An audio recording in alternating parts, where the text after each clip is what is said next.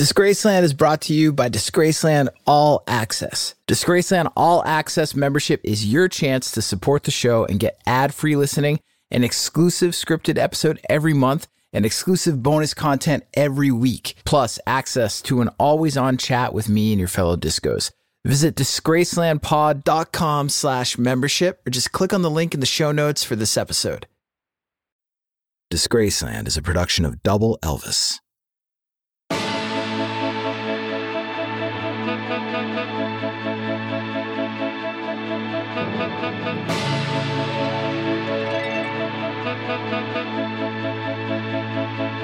The story of Axl Rose and his band, Guns N' Roses, their immense success and destructiveness, is so wild and intense that two episodes were needed to properly tell this story. If you're just getting hip to this now, I suggest you hit pause and go back to Disgraceland, episode 49, part 1 of the Guns N' Roses story, where we discuss Axl Rose's upbringing, the origins of the band, and the influence the city of Los Angeles had on their music as well as the tragic events at the Donington Monsters of Rock Festival in 1988. In this episode, we dive deeper into the band's inner dynamics, Axl's state of mind and highly antagonistic relationship with the press, and of course, more of the band's great music. That music I played you at the top of the show, that wasn't great music. That was a preset loop from my Mellotron called Mellow Stuffed Shirts MK1. I played you that loop because I can't afford the rights to Rush Rush by Paula Abdul. And why would I play you that specific slice of former LA Laker cheerleader cheese? Could I afford it? Because that was the number one song in America on July 2nd, 1991. And that was the day Guns N' Roses took the stage at the Riverport Theater in St. Louis, Missouri, and all hell broke loose. On this, our 50th episode, cheerleader cheese, rocket queens, recovered memories, and Guns N' Roses. I'm Jake Brennan, and this is Disgraceland.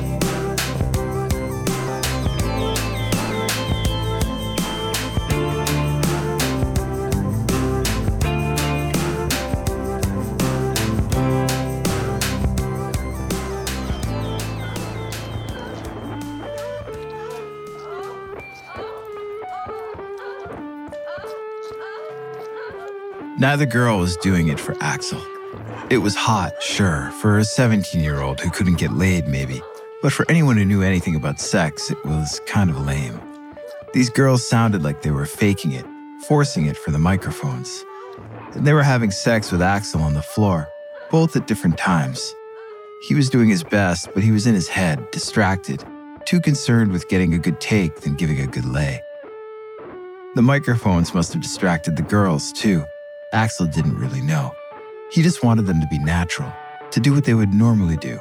But it was a lot to ask of anyone, and a lot to ask for everyone who was in the studio with him while he tried recording a real life female orgasm administered by him for the benefit of the Guns N' Roses song Rocket Queen that his band was recording for their debut album. Too many oh yeah babies and forced breathiness, too many quizzical squeals and ill placed moans. Axl didn't want this to sound like a cheesy porno flick or worse, like something out of a goddamn Zucker Brothers movie. He wanted it to sound real, hard, like his band. But Axl couldn't blame the girls. And They were giving it the old sunset try, but sex is sometimes messy, it's physical, and given the circumstance, demanding. The mics were constantly being bumped into, carefully placed by the studio engineer to perfectly capture the sound Axl wanted Every time the mics were disturbed, the engineer had to come back into the live room in the middle of the sex act to readjust the mics. Nothing to see here. Keep doing what you're doing. I'm just gonna, yep, that, that's it, right, right there. Okay, all set. Uh, get back to it, and I'll, uh, yeah, I'm just gonna head back in there. The engineer would then head back into the control room where various bandmates with rolling eyes and snickering cocaine tongues would do their best to keep it in their pants. It's not like the girls were oblivious to what was going on. The candles in the dimly lit studio couldn't hide the awkwardness of the situation. The interruptions from the engineer happened continuously, and as a result, the rhythm was busted up constantly. And as anyone who has experienced with sex can tell you, rhythm is the key to good sex. And Axl wasn't just going for good sex, he was going for great sex. It needed to sound authentic, and it wasn't, and he was getting pissed. He needed a pro, not a prostitute, but a professional. A girl who was dialed in, turned up, sex minded nearly 100% of the time. The type of girl who walked in a room and you just got the vibe immediately. To Axl, these girls were rare. Most groupies acted like they wanted sex, and sure, some most definitely did, but what most wanted was to just get up close to the rock star gods, see what they were all about, coax their personalities out through their vulnerabilities, and worm their way into some sort of relationship via their own natural maternal instincts. And before you knew it, if the groupie was lucky and any good, she'd be dating her rock god, and then who knew what could happen? Her whole world would open up. Sex was just the price of admission. Axl wasn't looking for this type of girl. He was looking for that rare woman, the kind with the torturous libido, the kind that thought about basically one thing in any social situation. Which guy am I gonna fuck? The kind that didn't care about your feelings or hers for that matter. The kind of girl who exuded sex and not just because of her looks. With this type of girl, the attraction was different, less physical, more chemical, scientific. Wherever she went, she exploded into the room, and her presence, her pheromones, set off tiny little explosions in the minds of whichever men were lucky enough to be around her. What in the hell, they imagined, would sex with this woman be like? This type of girl's vibe, her essence, was that combustible, explosive, like a rocket, drawing everyone in like a queen, like a rocket queen. Axl knew just the girl. Only problem was, she was dating one of his best friends and the drummer in his band, Steven Adler. She was a 19 year old stripper who went by the name Adriana. Who knew if that was her real name? Did it matter? No. All that mattered was that she was pissed that her wannabe rock star boyfriend, Steven Adler, was dipping his little Vic Firth in whatever whore he could get his hands on around the strip.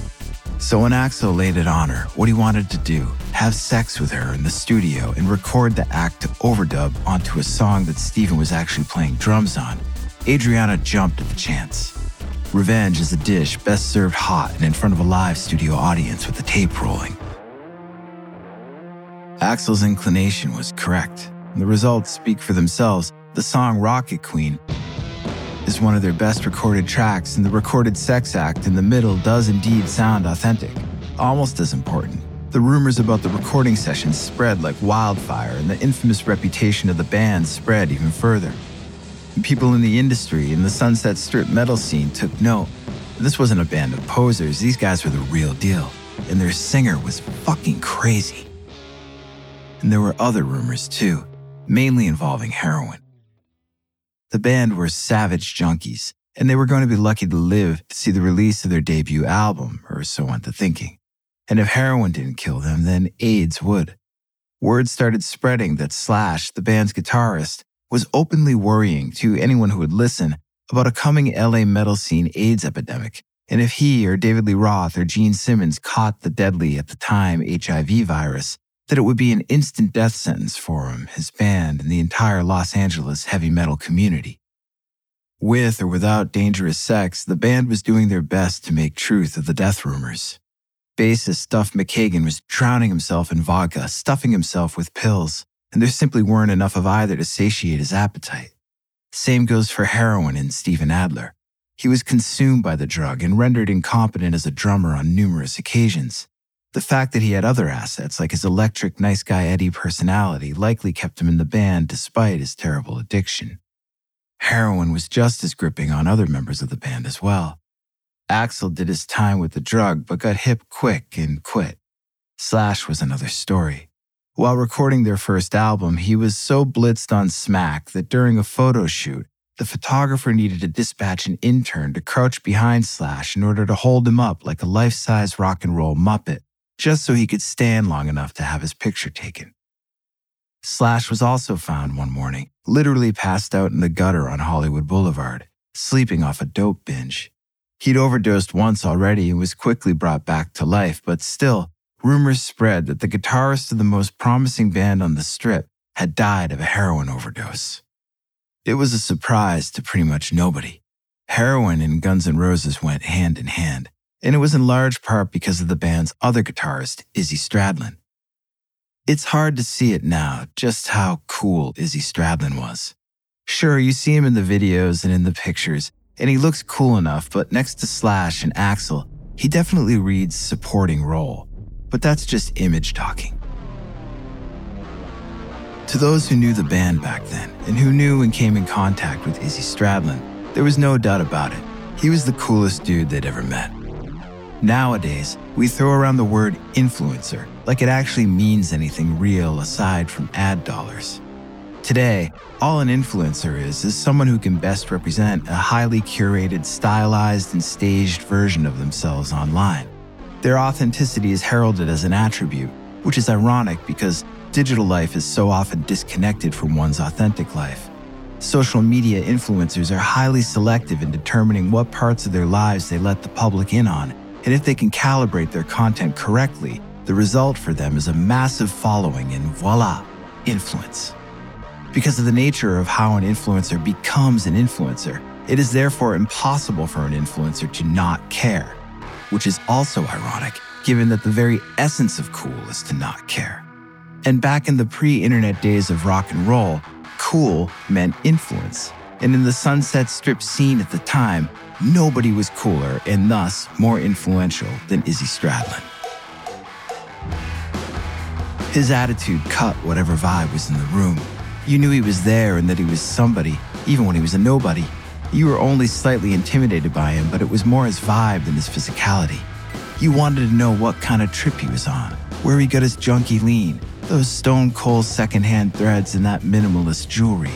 His scraggly snarl and dyed jet black hair set against his relative youth gave him a weird pirate intern look. He looked like Keith Richards' mini me, like his cool was cut from the same cloth as Keith's with his disaffected gaze and casual grasp of whatever the hell happened to be going on around him. He was there, wherever, but far away at the same time and still demanding everyone's attention. Izzy Stradlin wasn't waiting for his man, he was the man. And he truly did not care about anything but his guitar and by extension his band. Sort of, but not really. He didn't really care about his bandmates or his girlfriends or his own well being.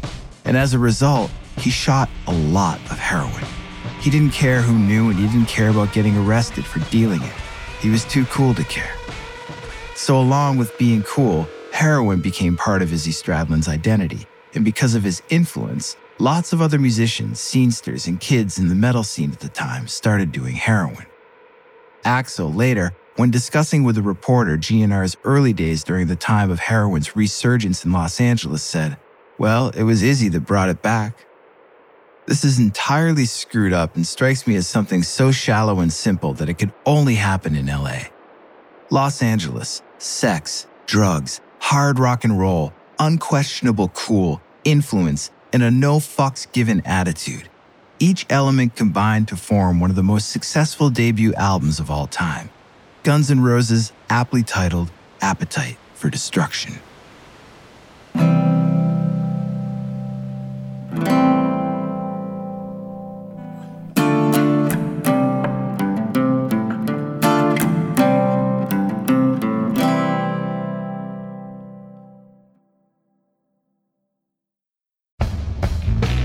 Okay, listen, if you're one of the few people out there who's new to podcasts, new to Disgraceland, new to true crime, if you have not already listened to the wildly popular and hysterically funny and informative podcast, My Favorite Murder, hosted by my friends Karen Kilgariff and Georgia Hardstark on the Exactly Right Network, then what are you waiting for? You got to check out My Favorite Murder. In each episode, they're going to tell you stories about infamous serial killers, cold cases, incredible survivor stories. And listen, these guys are wildly popular for a reason. They have an incredible chemistry, they're hysterical, they're smart as all get up, and you're instantly going to feel like they're long lost friends. They've got great new episodes on the subjects I've already mentioned, but they've got this whole treasure trove of back episodes, including well known stories from true crime and music history, like the deaths of Sid Vicious and Nancy Spungen, the murder of pop singer Selena, and now the infamous story of the Cocaine Bear. I've known Karen and Georgia since the beginning of my sort of foray into podcasting. They've been heroes of mine. I was on their podcast in March of 2022 to share my hometown story about a prison break party that I attended in high school. Uh, and they told me it was one of their most popular episodes, so you can check that out as well. Listen to My Favorite Murder wherever you listen to podcasts. Brand new episodes drop every Thursday. Hey Discos, it's Jake here. Thank you so much for listening to Disgraceland. Your support truly means a lot to me, and it's because of you that my team and I are able to make this show. If you want more Disgraceland, if you want more regular interactions with me and the community of Disgraceland listeners, or if you simply want to listen to the show ad-free, go to disgracelandpod.com slash membership or just click on the link in the show notes for this episode. For just five bucks a month, you can listen to every episode of Disgraceland ad-free. Plus, you'll get one brand new exclusive episode every month. You'll also get weekly unscripted bonus content, special audio collections, and early access to merch and events. There are two ways that you can support the show and become a member at disgracelandpod.com slash membership. You can sign up using Patreon and listen to the show ad-free on Apple, Spotify, and most other major podcast platforms. And Patreon members also get access to all the other perks of membership and an always-on chat where I'll be interacting with you and diving deeper into the world of Disgraceland. But maybe you're currently an Apple Podcast subscription listener and you want to just tap into all the bonus audio content and ad free listening that we're offering. We're also offering this membership as a premium channel on Apple Podcasts. However you choose to join, all you got to do is go to disgracelandpod.com slash membership. Support the show for just $5 a month, five bucks, or sign up for an annual plan and get two months free. Come join me and your fellow discos at Disgraceland All Access by visiting disgracelandpod.com slash membership. Guns N' Roses, with the release of Appetite for Destruction, were firmly on their way to becoming the biggest band on the planet. With constant touring and the eventual support of radio and MTV behind their early videos and singles, stories in Rolling Stone and Spin magazine, not to mention fawning praise from the heavy metal press, the band, by the time the fall of 89 rolled around, were by all accounts massive. But despite Axl Rose's band's growing fame, things were not right. The deaths at Donington by themselves were hard enough to swallow. These were kids, fans, and they were dead, and the press had blamed the band. Two dead at Donington, screamed the headlines. That was one more than Altamont. Axl couldn't let it go. His rage intensified. It seemed that whatever he did, the press was out to get him, and the notoriety caused his band's popularity to grow even more. And the more his own fame and celebrity grew, the more shit he seemed to have to take from the press. He tried retreating into himself, but MTV had begun playing the band's videos in heavy rotation. Their popularity skyrocketed, and with it, a need for the record label to satisfy the demand of the growing Guns N' Roses fan base. A new album was needed quickly to capitalize on their success, but a proper full length was impossible to put together with the band's touring schedule, not to mention the near debilitating heroin habits of Izzy, Slash, and Steven, and the general growing dysfunction of the band as a unit. So it was decided that an EP called GNR Lies would be released as a stopgap. The concept was tabloid trash, a world that the band was becoming all too familiar with. The artwork was a National Enquirer like cover that poked fun at the press and its growing fascination with the band. And the music was a mix of covers and unreleased tunes that the band had been working up live. To Axl, GNR Lies scanned the world of celebrity decadence and tawdry gossip against the tough talking, hard living, unseen street reality. As a record, it was bipolar, just like Axl's Los Angeles, just like him. Axl saw himself as a voice for this reality just as he believed Easy E saw himself as a voice for his reality down in South Central. So Axl was going to spare none of the details and none of the reality he'd come to learn and to live around in Los Angeles. On the song One in a Million, he sang out shockingly offensive slurs. When you first hear the N word in the lyrics, there is a split second where your brain stops listening and you involuntarily ask yourself, did he really just say that? And then, as if to answer your internal monologue, Axl immediately follows up the N word with, That's right. As in, yeah, motherfucker, I just said that. So what? Understandably, the press lost its collective mind. Axl was quickly labeled a racist as well as a homophobe. The backlash was immediate. Radio refused to play the song. Billboard magazine excoriated the band. Certain promoters refused to market the record. Comedians, celebrities, politicians, fellow musicians all called out Axl publicly. Axl claimed that the song was about a real life experience he had at a bus station in Hollywood. It was reality and therefore, in his mind, worthy of documenting. However, the actual reality was that Axl was leveling a haymaker at the press, who he must have known would react intensely in response to his highly offensive lyrics. It was the 16 year old in Lafayette, Indiana, lashing out, but this time at a bigger straw man and under a much bigger spotlight. But somehow, none of it mattered. The album was an immense seller. And despite the public outcry and notoriety of the band, or perhaps because of it, Mick Jagger wanted Guns N' Roses to open for the Rolling Stones at LA's Coliseum. It was a big deal to open for the Stones, even for a band as massive as Guns N' Roses at the time. And their payday was immense. The band was stoked, most of them, anyways. After GNR's soundcheck and having to entertain Mick and Eric Clapton with his David Bowie dust up story, Axl bailed, split for his girlfriend Erin Everly's apartment in Beverly Hills. And there was nothing there for him backstage after sound checking. His band wasn't talking to each other. All of them, with the exception of himself and Duff, were completely consumed by heroin, and Duff was drunk all the time. Axl told Izzy the night before that he was quitting the band. It was too much, too dark, too destructive. And By all accounts, this day, this night, was shaping up to be more of the same. So Axl bounced. The Coliseum filled up. GNR sat backstage, doing drugs, drinking Jack, listening to Prince. With each tick of the clock, their management grew more worried. Where was Axl? Their set was at 9, it was now 6. Axl had previously demonstrated his ability to pull a no show, and being late to the stage had already become a regular occurrence, but this was different. This was the Stones. This was an opening slot, and they were lucky to have the gig. Showing up late, going on late, or worse, no showing would not only be the ultimate sign of disrespect, it would very likely break up the band. But that didn't matter to Axl, who, ensconced in his girlfriend's apartment, had already broken up the band in his mind. He wasn't going to head down to South Central to the Coliseum to do the gig. Fuck Slash, fuck Izzy, fuck Steven, Duff, his management, and fucking fuck Mick fucking Jagger and his fucking David Bowie stories. Axl was done. Six o'clock became 6.30. By this time, GNR management started talking about a plan. How are they going to not only find their lead singer, but how are they going to get him to the gig? Izzy spoke up out of his heroin haze. He wanted to do this gig. Keith and Ronnie were his heroes, and he didn't want to look like an asshole. He's at Erin's, he blurted out to anyone and to no one in particular. Management quit dialing Axl's pad and quickly dialed Erin's. The phone rang and rang, nothing.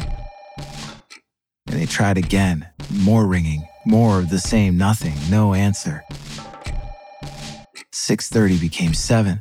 They tried Erin's again and again, and 7 became 7:30 and again. 8 o'clock, one hour to showtime, one more call. And finally, they heard a voice, Erin's. He's not fucking coming. He's quitting. You hear that? He's done. In the background, they heard yelling and music, Axl on a tear. They tried Reason. It was gonna be all right. Tell him that. Tell him Slash is gonna clean himself up after the gig. So is Izzy. It's all gonna be fine. We're gonna send a car to pick him. And she hung up on them. Management wasted no time. They, along with the production chief who had a buddy on the force, quickly dialed LAPD and told them who they were, who they were looking for, and what they needed. Two uniformed cops who know how to not ask questions to quickly head over to this address in Beverly Hills and to grab both occupants, to cuff them if necessary, and deliver them to the backstage Coliseum within the next 60 minutes.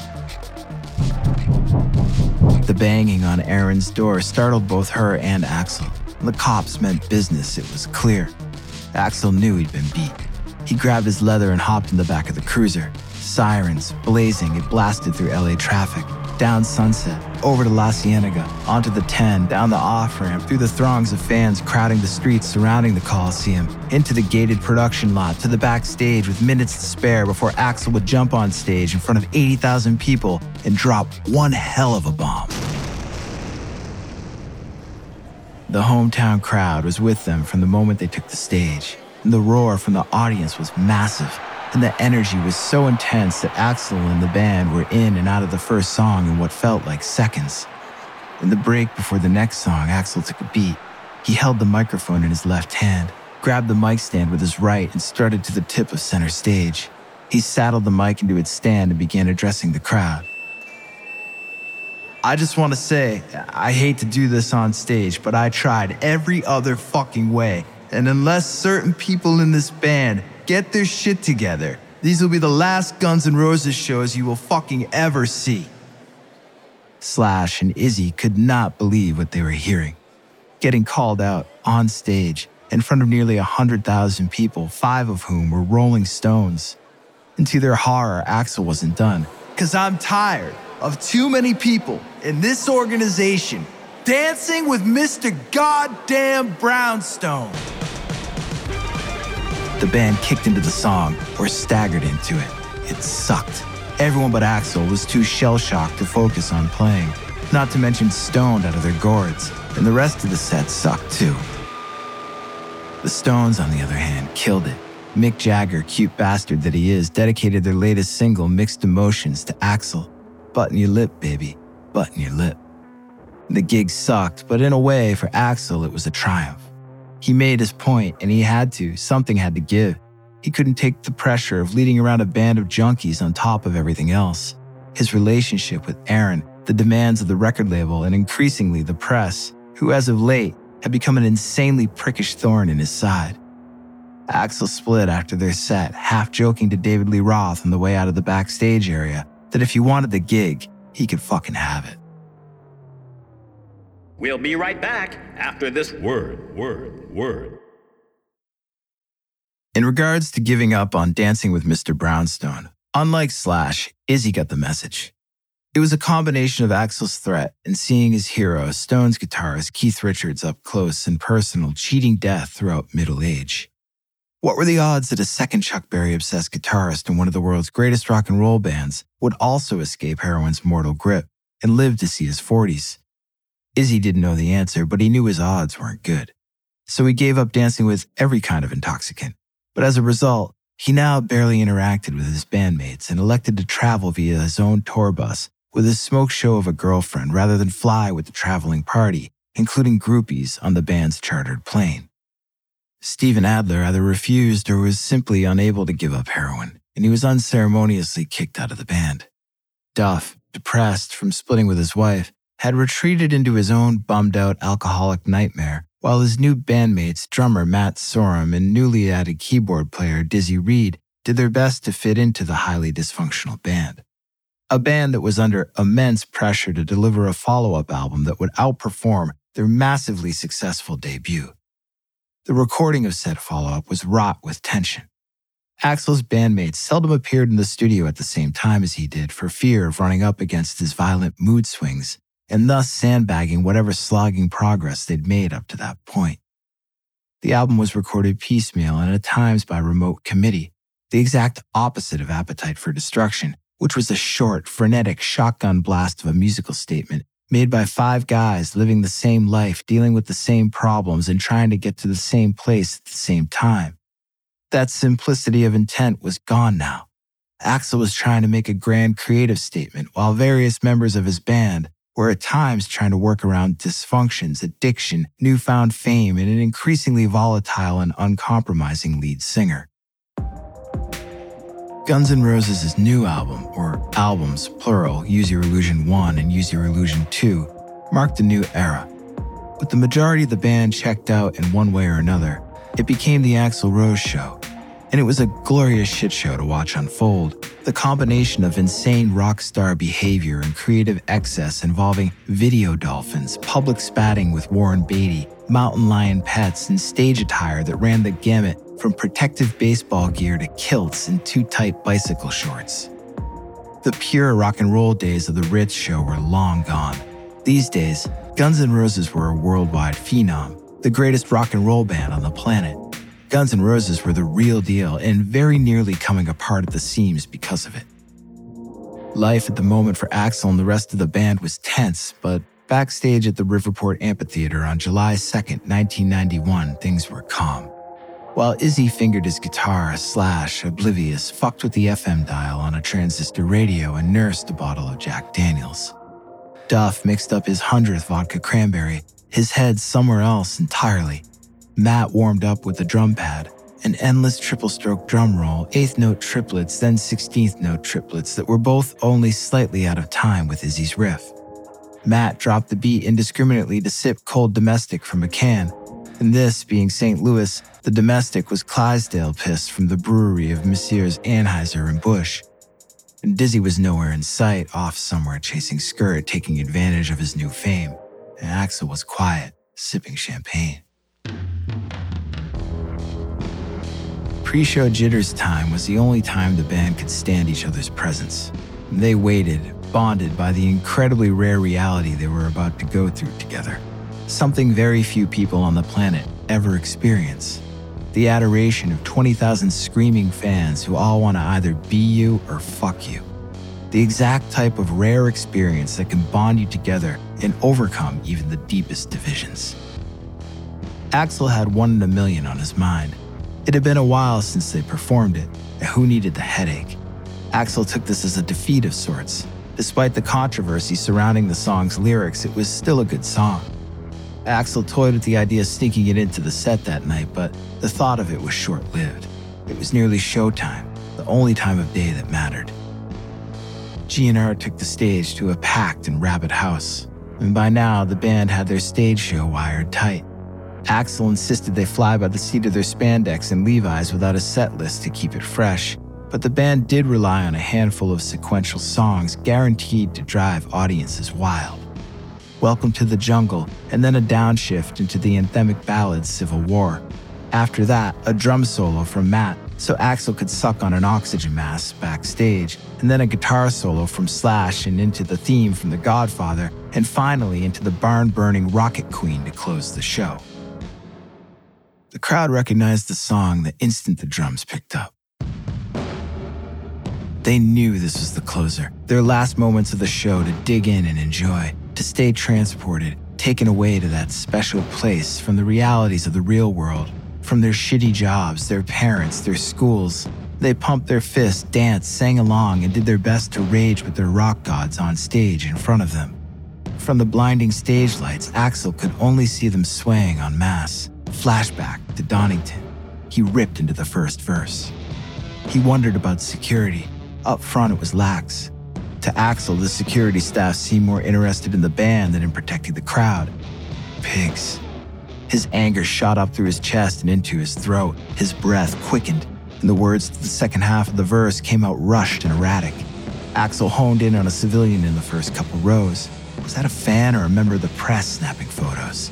The press were only allowed a certain amount of sanctioned pictures per show, and the band was to be photographed during set times at the beginning of their set and from the confines of the camera well up in front of the stage only, not from within the audience. Axl boiled. Fucking press. Give them an inch and they take a goddamn mile. The press did whatever the hell they liked, wrote whatever the hell they wanted, spread whatever fucking rumors they felt like spreading, and they had carte blanche to fuck with you just like Mick Jagger and David Bowie and Warren fucking Beatty, just like the West Hollywood sheriff's deputies, and most definitely just like the hit cops back in Lafayette. And they were all out to get him, to take advantage of him, just like his father had done.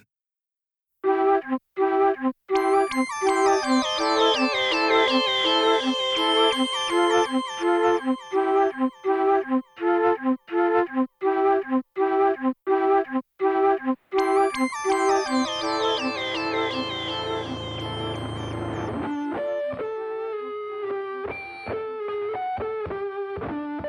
the manic rise of his band over the past couple of years, Axl Rose doubled down on therapy and through analysis uncovered what is believed by some in the psychotherapy community to be called quote unquote recovered memories. Recovered memories are exactly what they sound like they are memories recovered from deep in your past. Oftentimes, They're of events so traumatic you've blocked them out. Other times, they are memories from your infancy or even from the womb. In Axl's case, it was a combination of the former two. Axl claimed that through therapy, he had discovered that his father, his real father, the father whose name he was never to mention in his house, had raped him as a two year old. Axl bravely went public with the information as he tried to sort out his emotions in real time. And the public watched him burn fast and loud with his band across the world stage. And the press took note, of course, and continued to pile on. With psychotherapy, Axl felt himself making progress, but toward what he didn't exactly know. A torrent of pain, shame, and high pitched anger raged inside of him stronger and more intensely than ever before. And on stage in St. Louis that night, just as he was every night, he was about to blow. As he sang out the chorus to Rocket Queen, Axl focused on the dude in the audience taking pictures. Shit, it was worse than he thought. Dude wasn't taking photos, he was videotaping. Axl got three lines deep before it all became too much to take. He stopped singing and screamed into the mic Hey, take that! Take that! Now, get that guy and take that! Axl had stopped singing completely and was pointing at the dude with the camera, imploring security to stop him. Axl could see now, dude wasn't a member of the press, he was a biker. Nobody did anything. Axl raged at the inaction. Here he was, helpless again. The band, confused, continued to the chorus behind him. Fuck this, Axl thought. Press member, biker, whatever, it didn't matter. When not one member of the venue's security team moved to help him, Axl literally flew into action. He barked into the mic, I'll take it, goddammit, before slamming the mic down and diving headfirst into the audience to solve the problem himself. The band, almost on cue, resolved the chorus and began muddling through an instrumental version of the second verse while their singer went at it, wildly throwing punches in the first few rows. Axl, unaware of who he was fucking with, began manically flailing and seriously pissing off members of the Saddle Tramps Motorcycle Club. Local security knew where their bread was buttered and wanted Axl instead of the bikers. Axl resisted, kicking, punching at everyone in sight. But when it became clear that security wasn't helping, GNR's roadies entered the fray and pulled Axl back up on stage, but not before he landed a full fisted punch in the grill of one of the crowd members who got up into his face. Once he was back on stage, Axl grabbed the mic, pissed, and quickening his pace toward the side of the stage, said, Well, thanks to the lame ass security, I'm going home. And with that, he slammed the mic into the stage and stormed off. Slash leaned into a mic and added a casual, We're out of here. And that was it. Show over. The crowd was stunned, confused. No one moved. No one knew what was going on. GNR's roadies quickly went about breaking down the band's gear, a clear signal that the show was definitely done.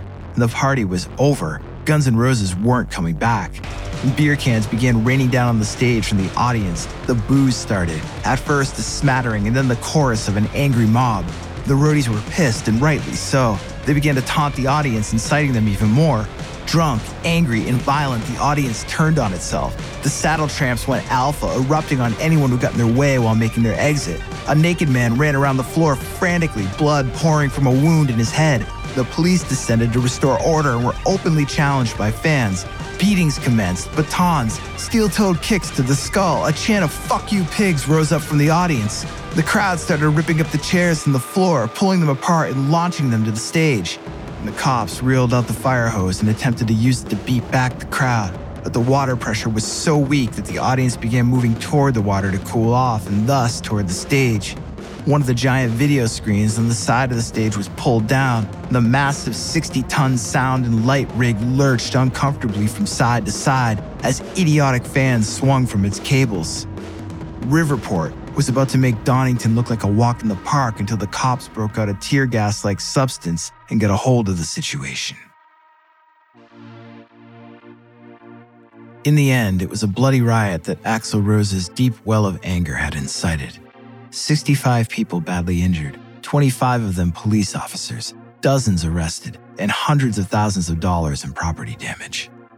Axl was eventually charged with four counts of assault and one for property damage. The jury found him guilty and the judge fined him $50,000. It was worth it, Axl thought. They all had it coming. Axl Rose's past, both as a civilian and a celebrity, is filled with intense drama, violence, riots, beef, arrests, scandal, and so much more. It's impossible to detail all of it in two 30 minute podcasts without sounding like you're piling on or being exploitative. On the other hand, the physical abuse allegations by ex wives Erin Everly and supermodel Stephanie Seymour must be mentioned, even though claims by both were denied by Axl and eventually settled out of court. And there is no clean explanation of Axl Rose or of Guns N' Roses. Rock stars are messy, it's part of what makes them great artists. All of the psychosis, the inner turmoil, the anger, it often leads to great music. You know this, we talk about it all the time. In this case, Axl Rose is no different than James Brown, Sid Vicious, John Lennon, Eazy-E, and too many others to list. Like them, he made great music. And like them, his behavior is hard to forgive.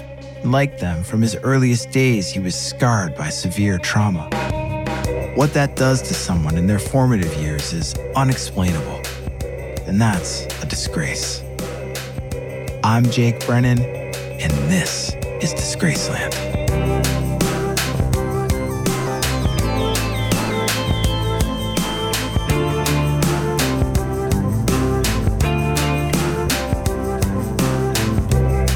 Disgraceland was created by yours truly and is produced in partnership with Double Elvis. Credits for this episode can be found on the show notes page at disgracelandpod.com. If you're listening as a Disgraceland All Access member, thank you for supporting the show. We really appreciate it. And if not, you can become a member right now by going to disgracelandpod.com slash membership. Members can listen to every episode of Disgraceland ad-free. Plus, you'll get one brand new exclusive episode every month, weekly unscripted bonus episodes, special audio collections, and early access to merchandise and events. Visit disgracelandpod.com slash membership for details. Rate and review the show and follow us on Instagram, TikTok, Twitter, and Facebook at DisgracelandPod and on YouTube at youtube.com slash at DisgracelandPod. Rock-a-rolla.